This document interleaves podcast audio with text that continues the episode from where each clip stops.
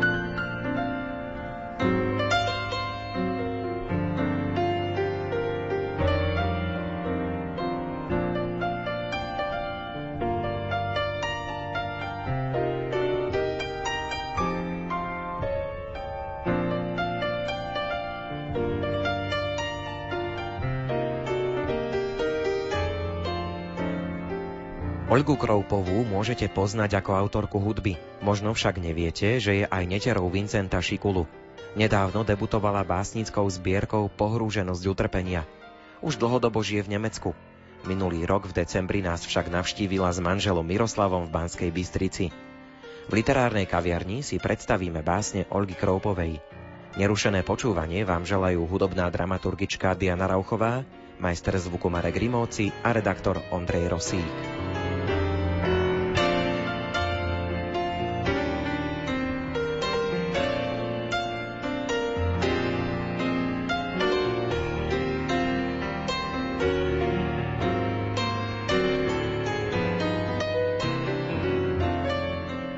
Ľudia vás môžu poznať ako autorku hudby. Vy aj tak hovoríte, že skladba, ktorú napíšete, je vašou modlitbou a na druhej strane vám dáva taký priestor, že nie každý úplne vidí do vašej duše úplne všetko, čo tam máte. Nedávno vám vyšla kniha pohrúženosť utrpenia. To už je priamo poézia, ktorú ste vy napísali, ale keď si to tak človek číta, tak zistí, že to nie je len poézia, ale je to vlastne aj modlitba. Prvotne vlastne vznikali ako modlitby a mňa by to ani nebolo napadlo, že by som vydávala knihu. To boli vyslovene moje súkromné modlitby a nejak sa mi to tak darilo takou veršovanou formou, lebo ja často týmto spôsobom aj rozmýšľam v takých určitých obrazoch alebo slovných spojeniach, ktoré majú pre mňa ďaleko väčší význam, pretože sa sústredí ich síle do minima slov. A ja som ich začala posielať Patrovi Lubomírovi a po určitej dobe mi on povedal, že by nebolo zlé tie básne vydať. A hovorím, ale veď ja ich nepíšem s nejakým literárnym zámerom. A povedal mi, že možno by pomohli ľuďom, ktorí sa ocitajú v podobnej situácii, ako som bola ja, že sa ten vzťah s Bohom pretrhol. A to bol dôvod, že keď zomrel, tak vtedy som si povedala, že splním to, čo som slúbila, že ju vydám. On ju videl ešte v prvotnej tlači, čo sme urobili spolu s môjim manželom, ktorý do nej robil fotografie. Je venovaná tomu, kto mi zachránil život s veľkým T, čiže je venovaná Bohu. A keby tam prišlo to malé T, tak je venované Patrovi Lubomirovi. Poézia je aspoň podľa môjho názoru taká pochmúrna. Veľmi tam dominuje tematika hriechu. Čiže je to asi niečo, čo vás inšpiruje k písaniu. Dnes už nie sú zamerané len na hriech, ale už sa v nich objavuje iný otienok, pretože samozrejme, že tá viera za tých 3,5 roka podrástla a zmenila sa z tej očistnej fázy už na to vnímanie kontemplatívne Boha. Tým, že je aj tá duša schopná sa týmto spôsobom nazerania, prebývania v prítomnosti Božej dokáže orientovať a dokáže fungovať a spájať sa, dostáva aj tú sladkú odmenu, pretože to sú tie najkrajšie momenty v živote, keď pocíti človek tú blízkosť Božiu a nemusí ani hovoriť. To je vlastne aj môjim mementom, ktorý chcem svojim čitateľom dať, že ten, kto zatvrdzuje svoje srdce pred Bohom, nevie, o čo prichádza. Nevedela som to ani ja. Aj v tých momentoch, keď boli tie básne také tmavé a zamerané na hriech a hriešnosť, ja som nedokázala v tých prvých momentoch pochopiť, že mi Boh odpustil že to milosrdenstvo je spojené s jeho láskou a že Boh ako láska, okrem toho, že miluje, nemôže urobiť nič iné to my sme tí, ktorí sa odsudzujeme za vlastné hriechy a si myslíme, že nie sme hodní lásky Božej. V končnom dôsledku aj tam je určitý druh pýchy človeka, že nedokáže prijať to, že mu bolo odpustené. Z tohto hľadiska sa môžu javiť tie básne, že by bol inšpiráciou pre ne hriech. Ale pre ne nie je inšpiráciou hriech. Inšpiráciou je ten fakt, že človek pochopil silu hriechu.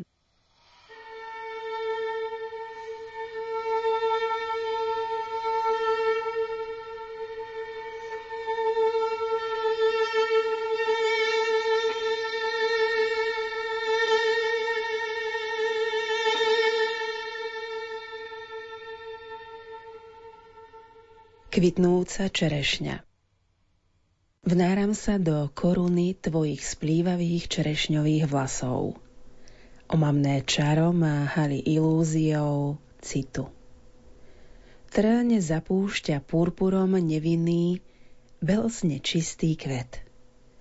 Zlúpeňa kvapká na zem naivná ružovosť mojich snov s tebou.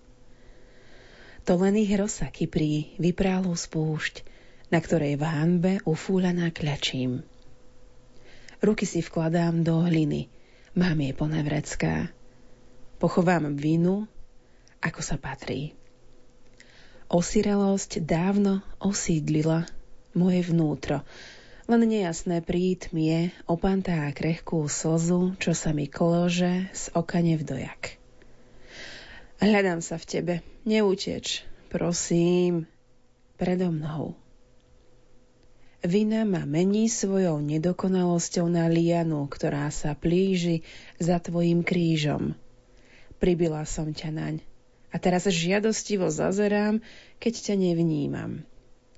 Sebeckosť očakáva odpustenie v samozrejmosti, ktorá neuspokojuje. Ako by nebolo treba prosiť. Môj život je možný iba s tebou – Chýba len tvoja jednoznačná odpoveď, ktorú poznám už dávno. Ďakujem. Ďakujem.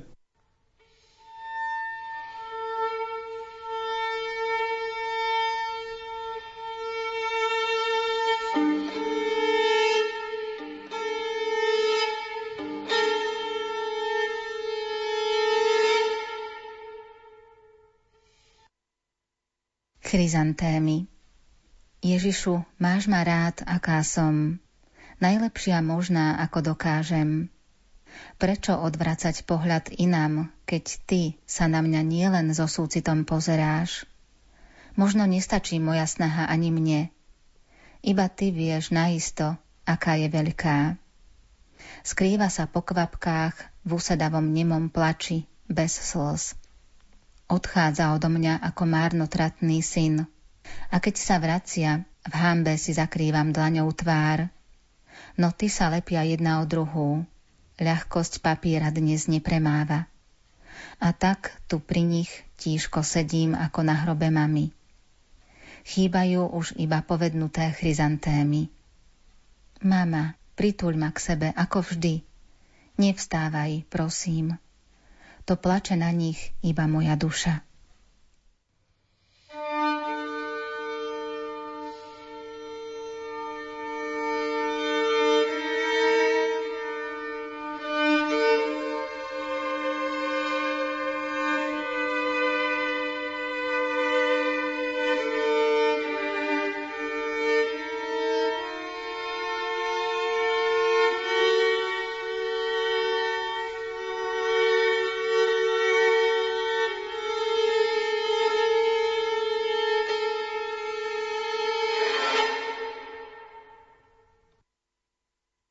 Okrem vašich textov sú v knihe aj fotografie vášho manžela. Môj muž je tiež skladateľ a klavirista, ale popri tom jeho veľké hobby je fotografia. A mnohokrát jeden druhého upozorňujeme na určité obrázky alebo podnety v prírode a tak ďalej. Ja ho poznám, ako uvažuje, ako vidí a preto som si zvolila tieto jeho fotografie. Napríklad je tam jeden otvárajúci sa mak, z ktorého z tej pichlavej hlavy sa otvára kvet. To som nazvala treba tú báseň po spovedi a dala som ho práve k nemu, že z tej duše, ktorá je doráňané hriechom, jej jadro môže byť také krásne v prípade, že na tú spoveď ide. Tak som ho poprosila, aby sme vybrali tie fotografie. Zo začiatku sme mali pri tých básniach dokonca aj také mierne konflikty, pretože v mojom živote sa niečo radikálne zmenilo. A pre neho to bolo nové, si myslím, a ako keby žiarlil na toho Boha, ktorý vstúpil do môjho života v takejto miere. A najprv musel pochopiť, že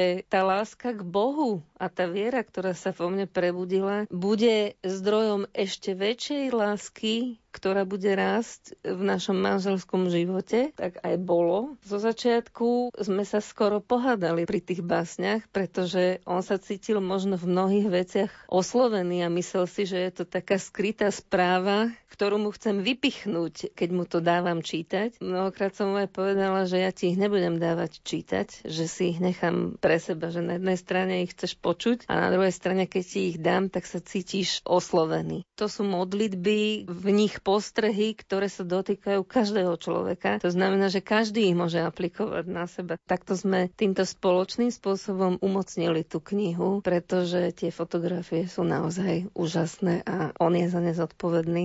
Žijete už dlho v Nemecku, napriek tomu ste stále zjavne v kontakte s materinským jazykom. V Nemecku bohužiaľ nemáme nikoho, s kým by sme mohli hovoriť po slovensky, ale my sa rozprávame podľa potreby. Dominuje samozrejme slovenčina, ale miešame si do toho aj nemčinu alebo aj maďarčinu, lebo každý ten jazyk má na vyjadrenie určitého fenoménu alebo javu veľmi trefné slovné spojenia. Je pravdou, že ja nemôžem zaprieť ten šikulovský pôvod, ktorý mám a v tej rodine jednoducho bolo veľa literátov, ľudí, ktorí píšu, dokonca aj moja mama písala básne, len nie sú uverejnené. Ten vzťah k literatúre tam bol od detstva, ja som taký známy knihomol. Myslím si, že sa to odzrkadlilo aj na mojom vyjadrovacom jazyku a vždy ma jazyk fascinoval. A hlavne spôsob vyjadrovania. Vždycky som si hľadala veľmi náročnú literatúru. Nikdy som sa nezaoberala brakom a to vďačím aj môjmu strikovi, že vždycky mi povedal, toto si prečítať že vždy to boli veľmi kvalitné knihy. Asi aj toto tam zohráva určitú úlohu. Predstavujem si to tak, že doma máte samostatnú knižnicu. Čo teraz napríklad aktuálne čítate, alebo čo vás v poslednom čase oslovilo? Odkedy som prehlbila svoju vieru a došlo k tejto konverzii okrem kresťanskej literatúry nič iné nečítam, pretože ja som celý život čítala strašne veľa a zrazu som objavila pre seba jeden rozmer, ktorý mi ostával skrytý. Veľmi ma zaujala karmelitánska spiritualita. Takou srdcovkou je Jan z Kríža alebo Terezia Avilská. No a potom pokračovaním v tej spiritualite Edita Štajnová. Čítam toto, Teraz som sa pustila okrem iného do filokalie a hlavne títo starí púštni ostcovia ma oslovili a vôbec aj ten spôsob života, lebo ja v podstate žijem tiež ako taký nomad.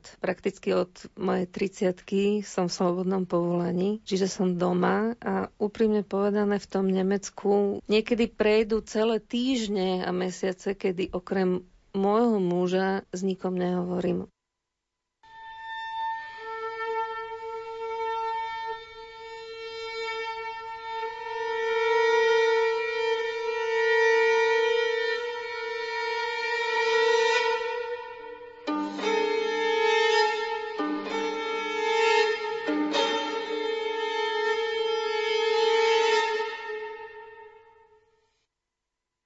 Dvojzmyselnosť Dvojzmyselnosť tohto sveta sa prelíva tvojou skutočnosťou. Strácam ťa i znova nachádzam. Okamih celkom nebadane podáva príležitosť. Jedinečnosť nepozná svoju odvrátenú tvár. Presýpam neúnavné hodiny, hľadaním márnim chvíľu, keď sa mi nenápadne ponúkaš. Márne zadržam pomedzi prsty svoj čas. Obvíjam belasou z toho plápolajúcej nedočkavosti nezaslúžený dar. Len ruky, krvavo späté zráňanou túžbou po tebe, sa nestihnú vyvliecť ako rozsypané perly dobrých úmyslov. Iba snaha nestačí. Voveď ma Bože do tajov tvojho ja. Oblápam súcno, ktorému hádam ani nerozumiem. Na čo rozumieť? Stačí, ak rozumieš ty mne. V slepote, pred ktorou skláňam zrak, ťa vidím jasnejšie. Ďakujem, pane.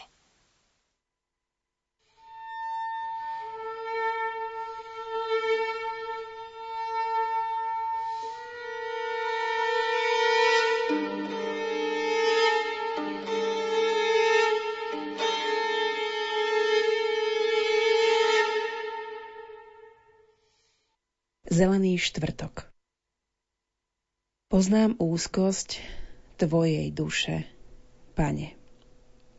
Kvapky krvi padajú do prachu mojej viny. Prizeráš sa mi v nemohúcnosti skôr, ako ťa odmietnem. Kohúd zabudol radšej aj zakikiríkať, aby neprezrádzal naše temné tajomstvá. Za koľko zapredá duša moja pána? Rozmieniam od vekov strieborné, na to, že ťa strácam, nepoznaného. Čo za čo stojí? Hlbiny hriechu sú také bezodné a ja sa v nich topím iba svojou zásluhou. Radosť zamiera blenom, kadidlo milosti prestáva tlieť. To len ja horím v ohni. Právom.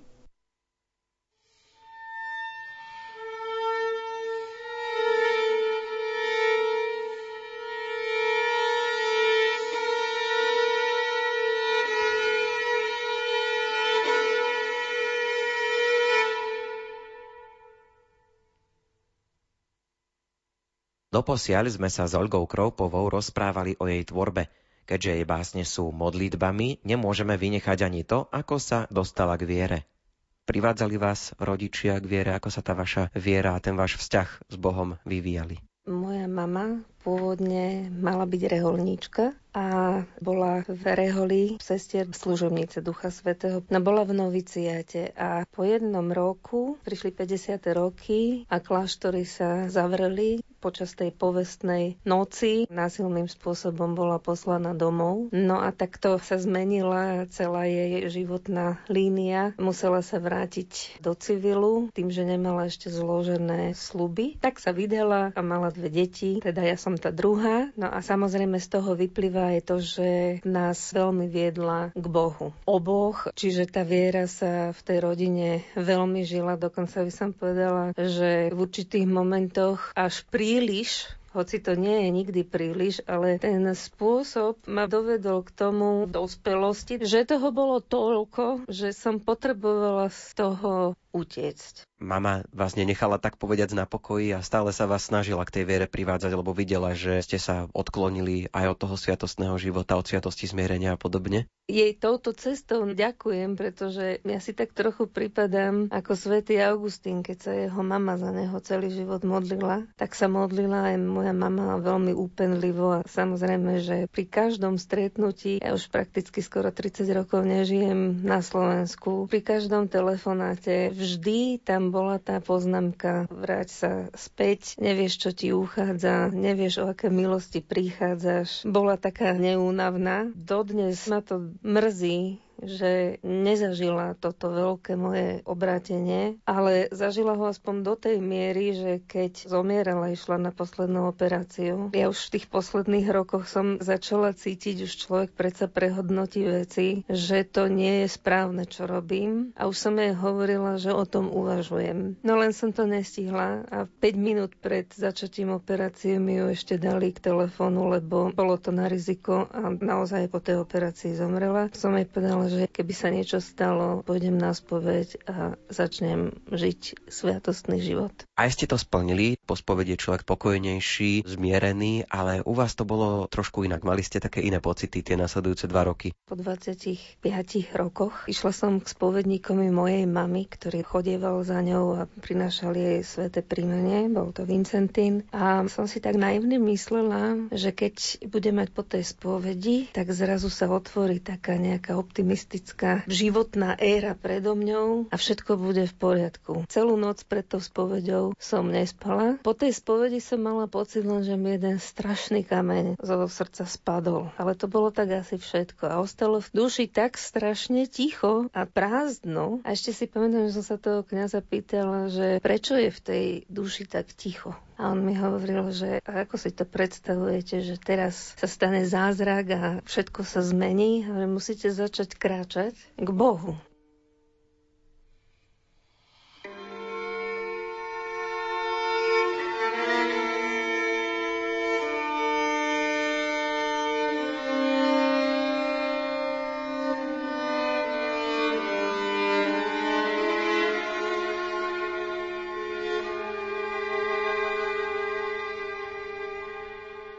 Zamatový kvet Podkladám rúže bez trňov pod vankúš.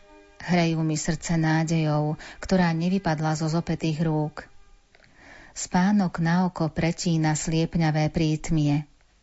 Oslepujúci jas ma zrazu kúpe vo svojom milosrdnom náručí. Občakávam odložený čas, ktorý sa čo chvíľa naplní. Pribieram viečka iba ak pre istotu. Neprebudená, trpezlivo sliedím po zázraku z tohto sveta. Volám ťa, pane, pretekajúc tichom po okrajine mého slova, ktoré sa prediera spomedzi horúcich pier. Radšej sa zdržať čo len na okamih na ceste čnosti. Sa mlkvosti tohto okamihu. Pokojom dýcha moje choré srdce. Prepočutý tlkot sa nevtieravo ozýva v jeho predsieni ako by padal iba tmavý fialový kvet. Kliesním si k tebe cestu vôňou ruží. Hľa, kvet zamatu, na ktorom drieme moja čistá duša. Veríš jej? Neľakaj sa.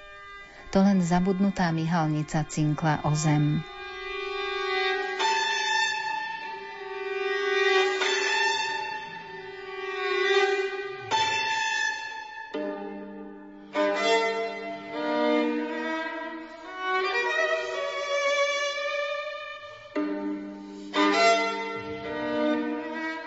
Teba. Hrôzami dýcha za golier. Vlasy sivejú úzkosťou už pri pomyslení. Zavreté oči nechcú byť svetkom toho, čo nevydržím. Prizerám sa spoza rohu, ukrytá v zbabelosti svojho ja, ktoré so sebou neráta. Tvoje muky stvárňujú útrpný zlomok pozastaveného času. Náhoda velebí zabudnutý okamih. Radšej si vyrvať srdce z hrude, ako ho v zradnom tele zaťažiť hriechom – Pyšné svedomie splieta sieť nekonečných výhovoriek. Ospravedlnenie prečesáva vinu s vodnou zanedbateľnosťou. Plačem nad tebou, pane. Bolesť ma zadúša. Ponúkam ručník so zájdenou belobou, ktorú ešte mám. Mažem si tvojou krvou tvár, aby jej bolo menej. Vystieram ruky. Daj, čo nie je na predaj. Z bolesti, ktorú mi odnímaš, splietam silu korbáča, ktorému nastavujem chrbát. Nech teda bijú mňa, Za iných skláňam pokorne hlavu. Pre teba.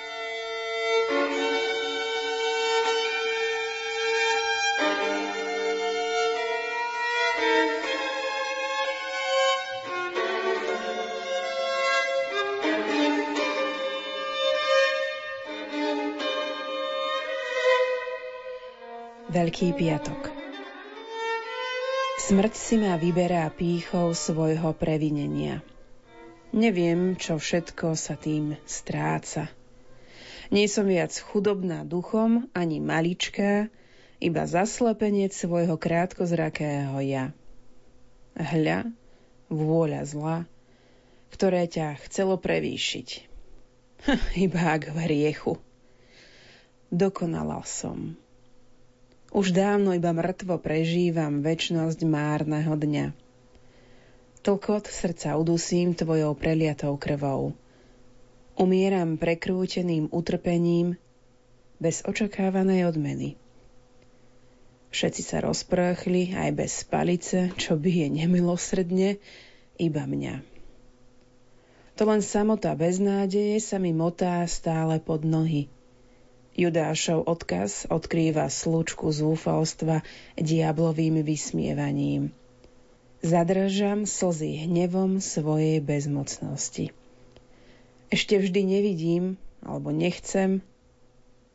A ty, pane, kráčaš na Golgotu za mňa. Už je pol tretej. Ostáva kríž a traja lotry.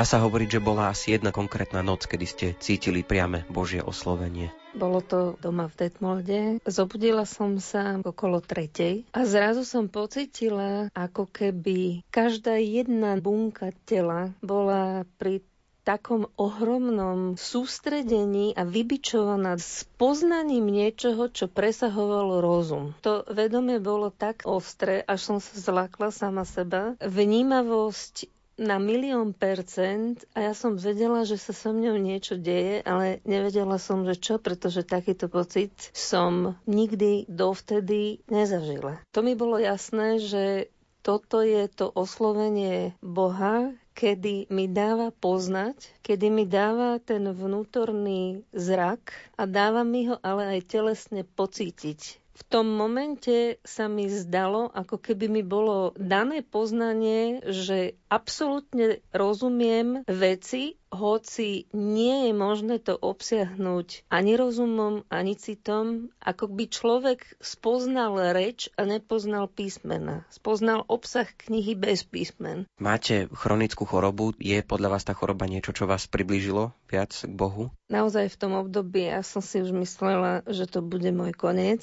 Som pochopila, že práve v tej chorobe je človek schopný najúžšieho spojenia s Bohom. Dokonca v tom momente, keď sa už nedokáže ani len slovne modliť.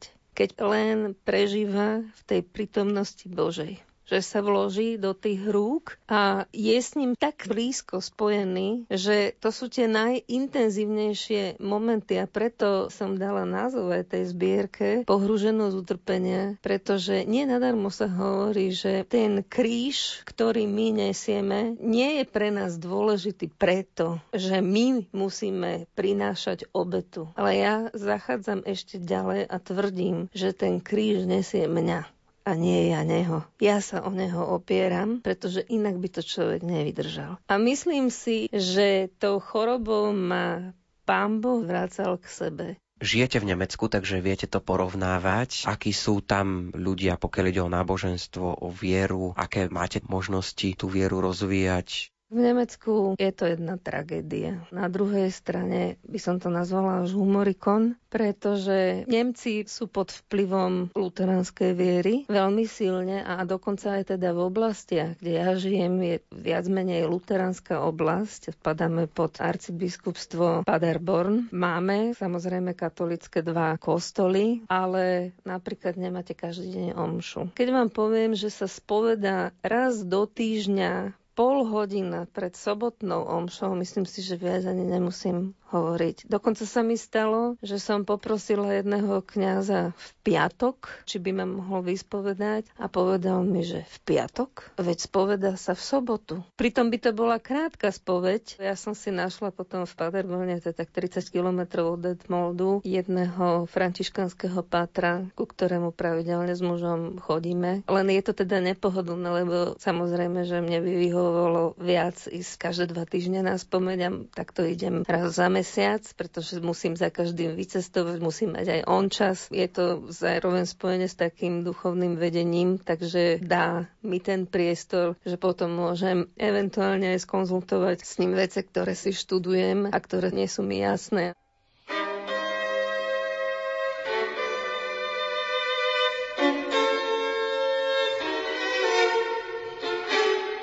Ozvena. Silencio. Rozplietam trňové kadere svojich zlatých vlasov. Vinú sa po mne z neba ako zabudnutý ston mojej úpenlivosti. Šuchocú ladne hodvábom slastne zabudnutej bolesti, ostrej ako čistý krvavý rez hriechu. Čakám, že zakvitnú omamnou vôňou lupeňou ruží, povedlých únavou z prísľubu raja, ktorý neprichádza. Som taká prázdna, aby sa vo mne stratil i môj dých smrť. Ľahká ako letný bosk zabudnutých pier nečaká na príhodnú chvíľu. Prach tohto sveta nevidím. Len žiara tvojho jasu preniká cez okraj duše na cestu za tebou, pane. Krása nehy ma túli v tvojom srdci. Bože, nedaj mi na teba ani na chvíľu zabudnúť. Načúvam iba tichu vo mne. Som azda ozvenou teba.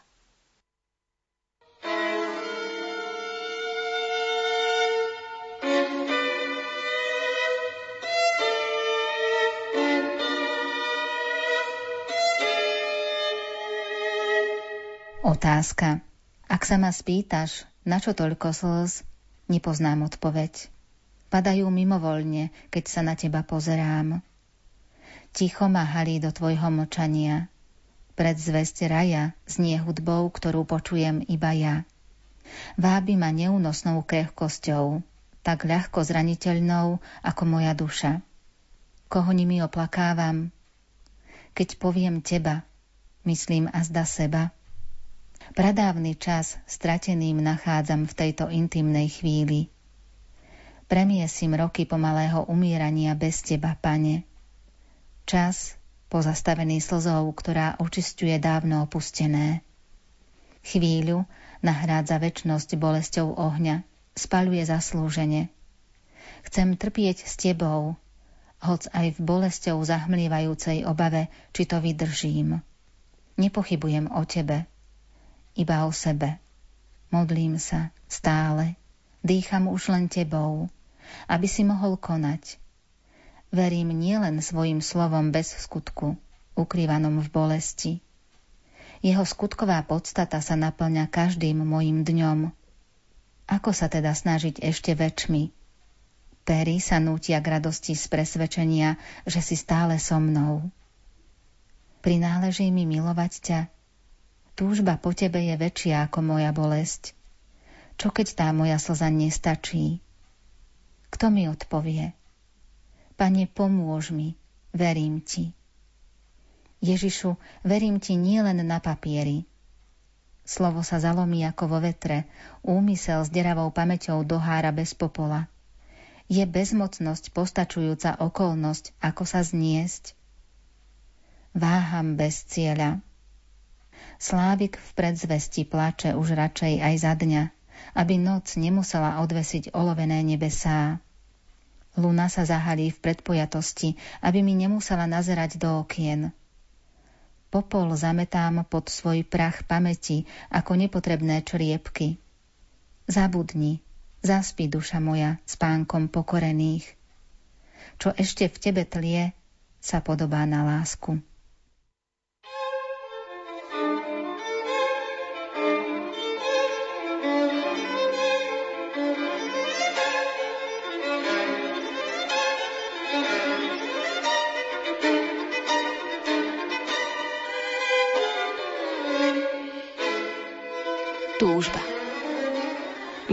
Výhovorka prevlieka kabát cez ucho ihly. Pokorne spínam ruky v modlitbe. Duša uteká za tebou a ja neviem, či to tak stačí. Moje slová, také malé, aby ťa dokázali obsiahnuť, poskakujú medzi láskou a previnením.